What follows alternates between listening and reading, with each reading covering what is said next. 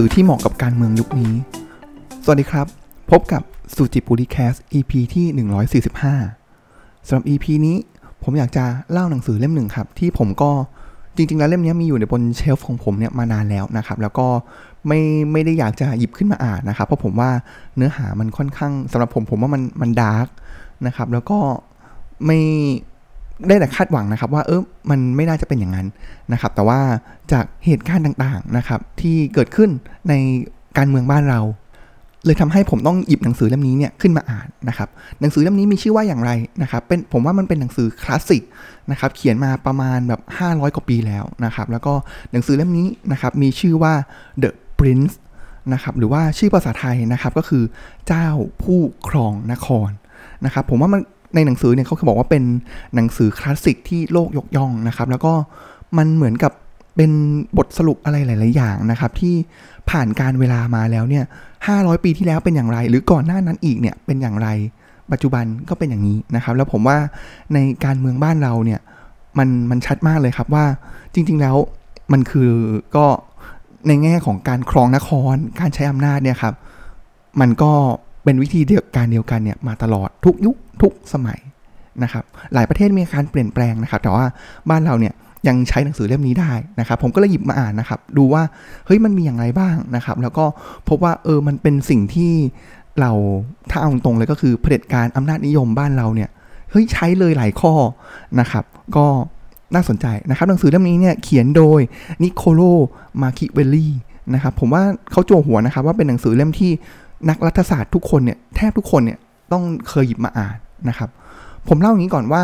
ปกหลังเนี่ยเขาเขียนว่าอย่างไรบ้าง แล้วมันน่าสนใจอย่างไรนะครับ วันนี้อาจจะไม่ได้ลงรายละเอียดว่าเนื้อหาหนังสือพูดอย่างไรนะครับอาจจะพูดในเกี่ยวกับภาพรวมของหนังสือนะครับว่าเขาพูดอะไรบ้างนะ แล้วก็ประวัตินะครับว่าบริบทของนิโคโลมาคิเวลลี่เนี่ยเขาเป็นใครนะครับ แล้วเขาเขียนหนังสือเล่มนี้ขึ้นมาเนี่ยอย่างไร นะครับเขาบอกงี้ก่อนนะครับในหนังสือเนาะโจหัวด้านหลังเลยนะครับเขาบอกว่าการเป็นที่รักดีกว่าเป็นที่เกรงกลัว หรือการเป็นที่เกรงกลัว ดีกว่าเป็นที่รักเฮ้ยมันน่าคิดน่าคิดนะครับว่าเอ๊ะถ้าเกิดสมมติว่าเราเป็นผู้ครองนครเนี่ยเราจะปกครองประชาชนเนี่ยครับหรือว่าปกครองอพลเรือนเนี่ยครับด้วยความรักหรือความเกรงกลัวนะครับเขาเลยบอกว่า The Prince เล่มนี้นะครับ คือทฤษฎีการปกครองที่เผยความเป็นจริงของมนุษย์อย่างตรงไปตรงมา เจ้าผู้ครองนครผู้มีจริยธรรมอย่างแท้จริง จะต้องประสบความสำเร็จทั้งบนโลกมนุษย์ และบนสวรรค์จริงหรือ ธรรมชาติของอำนาจมีและได้มาอย่างไร และผู้ครองนครควรปกครองด้วยวิธีการใด เจ้าผู้ครองนครที่มีความเมตตา กรุณา โอบอ้อมอารี ซื่อสัตย์ เที่ยงตรง และเป็นที่น่าไว้วางใจนั้น ประสบความสำเร็จในการปกครองหรือไม่ ตัวอย่างของเจ้าผู้ครองนครที่จิตใจอ่อนโยนมีเมตตา ปกครองด้วยความซื่อสัตย์สุจริต และดีงามเพียงด้านเดียว และประสบความสำเร็จนั้น มีเพียงจำนวนน้อย ส่วนที่เหลือต่างล้มเหลว และพบจุดจบอย่างทุกทรมาน ในขณะที่เจ้าผู้ครองนครที่ใช้เล่ลวงทรยศหักหลัง กระทำการฆาตกรรมอย่างโหดเหี้ยม กับประสบความสำเร็จมาแล้วมากมาย แท้จริงแล้ว เจ้าผู้ครองนครควรปฏิบัติตนอย่างไร จริยธรรมนั้นควรมีอยู่อย่างเปี่ยมล้น ด้วยเจ้าผู้ครองนครต้องยึดมั่นกับความเป็นคนดี หากแต่การเป็นเจ้าผู้ครองนครนั้นจำเป็นต้องบริหารจัดการกับผู้อยู่ใต้การปกครองทุกประเภท ดังนั้น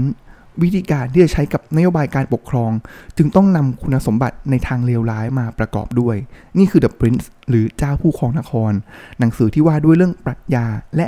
ทฤษฎีการปกครองที่เผยความจริงของความเป็นมนุษย์อย่างตรงไปตรงมา ซึ่งเขียนโดยนิโคโล มาคิเวลลี่บิดาของนักรัฐศาสตร์และบุคคลสำคัญของโลก โอ้โห เป็นไงครับ ก็แค่โจหัวมาด้านหลัง ผมว่าคือทีแรกเนี่ยผมหยิบเล่มนี้มาใช่ไหมครับผมดูด้านหลังเมื่อกี้ที่ผมอ่านให้ฟังไปนะครับ ผมก็แบบเฮ้ยยังไม่ใช่แหละเลยเราต้องเป็นการเมืองของความหวังสิต้องทุกอย่างต้องตรงไปตรงมาสิความดีต้องชนะอธรรมสินะครับ แต่ว่าพอลา เจอเหตุการณ์ในการเมืองบ้านเราแล้วพอเราเริ่มมาหยิบอ่านเนี่ยโอ้โห ผ่านมา 500 ปีราวกับว่าผู้มีอำนาจบ้านเราเนี่ยเอาหนังสือเล่มนี้แหละมาเป็นไบเบิลในการที่จะใช้ในการบริหารจัดการอำนาจของเขานะครับ ขออนุญาตก่อนที่จะเริ่มนะครับ ผมขออนุญาตเล่าประวัติของผู้เขียนนะครับมาคิเวลลี่เนี่ยสั้นๆนิดนึงนะครับเขาเกิดเมื่อปีวันที่ 3 พฤษภานะครับ 1469 นะครับ 1469 โอ้โห ก็ผมว่า ซึ่งก็เป็นคนอิตาลีนะครับ ก็เกิดที่รัฐฟลอเรนซ์ประเทศอิตาลีนะครับ ก็เป็นบุตรของอะนักกฎหมายสมัยนั้นนะครับ ซึ่งยุคสมัยที่เป็นของมาคิเวลลี่อาศัยอยู่นะครับ ก็จะเป็นยุคที่อิตาลีเนี่ยครับก็จะเป็นเขาเรียกว่าเป็นอยู่ในช่วงของยุคเรเนซองส์นะครับ แล้วก็เป็นช่วงที่แบบมีสงคราม ช่วงชิงดินแดนระหว่างอิตาลีแล้วก็จากต่างชาตินะครับ แล้วก็มีการสู้กันเอง ไม่ว่าจะเป็นในอิตาลีกันเองนะครับ หรือว่ากับชาติใกล้เคียง นะครับแล้วยุคสมัยนั้นเนี่ยก็คือเป็นยุคที่ผมว่าหลายคนเคยได้ยินนะครับ ก็คือเป็นตระกูลเมดิชีนะครับที่ปกครองอิตาลีเนี่ยมาอย่างยาวนานแล้วก็เป็นตระกูลที่ผมว่ายิ่งใหญ่มากของอิตาลีช่วงนั้นนะครับ อย่างผมยกตัวอย่างเช่น อย่างไม่ว่าจะเป็นไมเคิลแองเจโลนะครับหรือว่าลีโอนาร์โดดาวินชีนะครับก็เป็นคนที่อยู่ในอุปถัมภ์ของเมดิชีนะครับเหมือนกันเพราะฉะนั้นถ้าเกิดใครศึกษาเรเนซองนะครับจะรู้เลยว่า ตระกูลเมดิชีเนี่ยโอ้โหต้องบอกว่าทรงอิทธิพลมากนะครับไม่ว่าจะเป็นในเรื่องของรัฐศาสตร์ การปกครองในภาคการปกครองเอง หรือว่าแทรกซึมไปอยู่ในศาสนาจักรเองนะครับเมดิชีเนี่ยก็ถือว่าครอบคลุมมากๆนะครับ เพราะฉะนั้นในเรื่องของอำนาจเนี่ยครับสิ่งที่มาคิเวลลี่เนี่ยครับก็เลยได้โอกาสนะครับก็ทำข้ารับราชการนะครับ แล้วก็ได้ทำงานกับผู้ปกครองหลายคนนะครับ แต่ว่าอาจจะเป็นแค่ไม่ได้เป็นคนดังมาก หรือว่าเป็นแบบ ขุนพลระดับท็อปนะครับ แต่ว่าก็ได้เรียนรู้จากผู้นำหลาย ๆ คน ซึ่งตัวมาคิเวลลี่เองเนี่ยครับก็จะต้องบอกว่าเป็นคนที่มีความสามารถนะครับ แล้วก็เป็นคนใส่ใจรายละเอียดนะครับ แล้วสิ่งที่เขาทำนะครับก็คือว่าเขาจะไปศึกษาผู้นำหรือว่าการปกครองที่ต่างๆนะครับ แล้วก็มาสรุปเขียนเป็นรายงานนะครับ เพื่อแจ้งให้กับเจ้านายของเขา ของตระกูลเมดิชีนะครับ เพราะฉะนั้นแล้วเนี่ยรายงานของเขาเนี่ยมันเหมือนกับเป็นสิ่งที่กลั่นกรองกระบวนการต่างๆ วิธีคิดในการที่จะบริหารอำนาจของผู้นำในยุคสมัยนั้น ทีนี้ครับก็กลับมาที่หนังสือ The Prince นะครับหรือว่าเจ้าผู้ครองนครนะครับหนังสือเล่มนี้เนี่ยครับถูกเขียนเมื่อปี 1513นะครับก็ตอนที่เขามีอายุได้ 44 ปีนะครับแล้วก็เพื่อเขียนให้กับ ผู้ครองนครของรัฐฟลอเรนซ์ของอิตาลีในตอนนั้นนะครับแล้วเขาก็บอกว่าซึ่งงานเขียนเนี้ยมันเลยเป็นงานเขียนที่รู้จักกันดีในแวดวงรัฐศาสตร์ การเมืองการปกครองของโลกนะครับแล้วก็เป็นหนังสือนะครับที่ว่าด้วยรูปแบบวิธีการบริหารการปกครอง อันนำพาให้เจ้าผู้ครองนครดำรงอยู่ได้ด้วยความยิ่งใหญ่รักษารัฐของตนไว้ได้อย่างทรงเกียรติภูมิ ผมทวนรายละเอียดโดยภาพรวมของหนังสือเล่มนี้ครั้งหนึ่งนะครับเขาบอกว่าเขามักจะตั้งคำถามนะครับว่าผู้ครองนครเนี่ยควรปกครองด้วยวิธีการอย่างไร ธรรมชาติของอำนาจมีอย่างไร เจ้าผู้ครองนครที่มีความเมตตากรุณาอบอ้อมอารีซื่อสัตย์และเป็นที่น่าไว้วางใจนั้น แท้จริงแล้วสามารถใช้อำนาจในการบริหารการปกครองได้หรือไม่ซึ่งเขาก็ให้ข้อสรุปนะครับว่า ตัวอย่างของเจ้าผู้ครองนครที่มีจิตใจอ่อนโยนเมตตาปกครองด้วยความซื่อสัตย์จุจริตเพียงด้านเดียวนั้น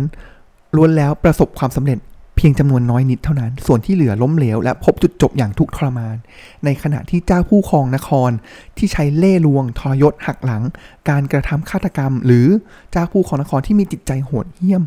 เหล่านี้เนี่ยล้วนประสบความสำเร็จมาแล้วมากมาย ด้วยแนวคิดนะครับของหนังสือเล่มนี้ที่ค่อนข้างตรงไปตรงมานะครับ แล้วก็ฉายสะท้อนความเป็นหลักการของการปกครองเนี่ยอย่างสุด ผมว่ามันก็สุดแล้วมันจริงจัง แล้วก็ตรงไปตรงมาเนี่ยครับมันเลยทำให้หนังสือเล่มนี้ในช่วงหนึ่งเลยนะครับกลายเป็นหนังสือที่ถูกวิจารณ์อย่างหนักมากนะครับแล้วกลายเป็นหนังสือต้องห้ามและต้องเผาทิ้งนะครับในช่วงศตวรรษที่ 16 ในหลาย ๆ ประเทศนะครับ เพราะว่ามันผมว่ามันก็ต่อต้านกับแนวคิดนะครับ ผู้นำทุกคนเนี่ยต้องเพ้นภาพว่าตัวเองเนี่ยเป็นคนที่มีคุณธรรม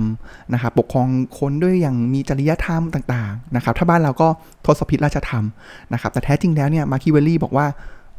ในฉากหน้าเป็นอย่างนั้น หรือว่าบางคนเนี่ยก็แสดงความเป็นความโหดเหี้ยมทรราชออกมาเลย แต่บางคนถึงแม้ฉากหน้าจะดี แต่ว่าด้านหลังเนี่ยมันก็ต้องมีเบื้องหลังที่ทำให้เขาเนี่ยสามารถที่จะ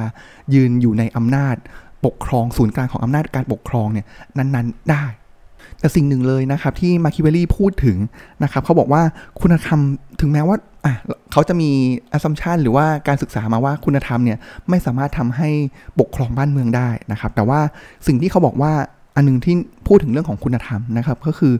คุณธรรมสำคัญประการหนึ่งที่มาคิเวลลี่เนี่ยเน้นย้ำนะครับ นั่นก็คือเจ้าคู่ครองนครเนี่ยต้องระลึกอยู่เสมอว่า สวัสดิภาพของรัฐขึ้นอยู่กับประชาชนมากกว่าขุนนาง ประชาชนต้องการเพียงแค่ความเสมอภาค หรืออิสรภาพจากการกดขี่ และความผาสุกในบ้านเมือง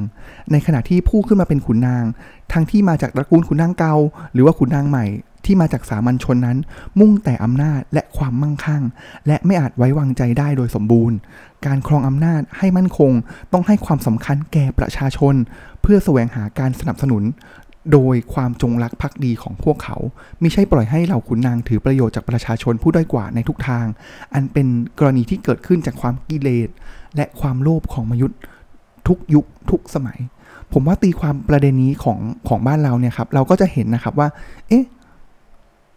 เหมือนกับเหมือนกับผู้มีอำนาจอะหยอดเอากลับมาบ้านเรานะครับ เหมือนกับผู้มีอำนาจเนี่ยไม่สนใจประชาชน แต่คิดดูดีๆนะครับว่าก็ไม่ใช่นะ เขาสนใจประชาชน แต่ไม่ใช่ประชาชนทุกคนนะครับ แล้วก็เป็นอย่างนี้แหละมาทุกยุคทุกสมัยเหมือนกัน เพราะฉะนั้นมันเลยเป็นอีกหนึ่งทริคนะครับที่ผมอ่านเจอหนังสือเล่มนี้ก็คือ แบ่งประชาชนแล้วให้ตีกันเอง แล้วเขาสามารถค่อยปกครองนะครับ ก็คือเห็นไหมเราเคยได้ยินหลายทฤษฎีแล้วว่าทำให้แตกแยก แล้วค่อยปกครองนะครับ ผมว่าก็ถึงเวลานะครับที่ต้องอ่านเล่มนี้เพื่อให้เข้าใจนะ ว่า เอ๊ะกลไกหรือว่าหลักคิดของเหล่าผู้มีอำนาจที่จะครองอำนาจนานๆเนี่ยเขาทำอย่างไรนะครับ เพราะว่าเราคงไม่สามารถที่จะไปเรียกร้องให้เขามีจิตสำนึกนะครับ ในการที่จะ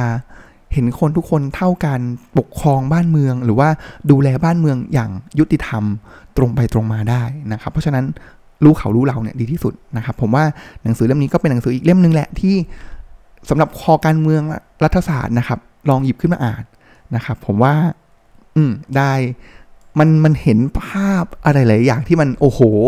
สิ่งที่เกิดขึ้นเมื่อ6 7 0 0 ปีที่แล้วเนี่ยเออมันเกิดขึ้นอีกแล้วในประเทศนี้ณนะประเทศไทยของเรานี่เองนะครับ วันนี้ก็เกริ่นไว้ก่อนนะครับ ผมว่าหนังสือเล่มนี้น่าจะมี ทำออกมาได้หลายตอนเลยแหละนะครับ เพราะว่ามันมีเนื้อหาแล้วก็สามารถที่จะนำมาเปรียบเทียบกันได้นะครับสำหรับวันนี้ก็ขอบคุณที่ติดตามรับฟังนะครับ แล้วก็เป็นกำลังใจให้กับประเทศไทยนะครับ ว่าเราจะเป็นอย่างไรต่อไป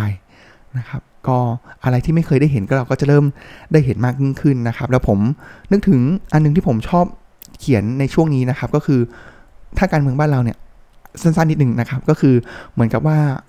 เราเริ่มเห็น movement ที่ประหลาดประหลาดนะครับ อะไรที่ไม่เคยให้ได้เห็นได้เห็นจริง ๆ นะครับ มันเหมือนเป็น 2 การปฏิวัตินะครับ ที่ศูนย์เปล่ากับ 2 ทศวรรษที่สูญหายนะครับ ก็วันนี้ขอบคุณที่ตามรับฟังนะครับ แล้วก็ติดตามได้ในตอนหน้านะครับสำหรับวันนี้ขอกล่าวคำว่า สวัสดีครับ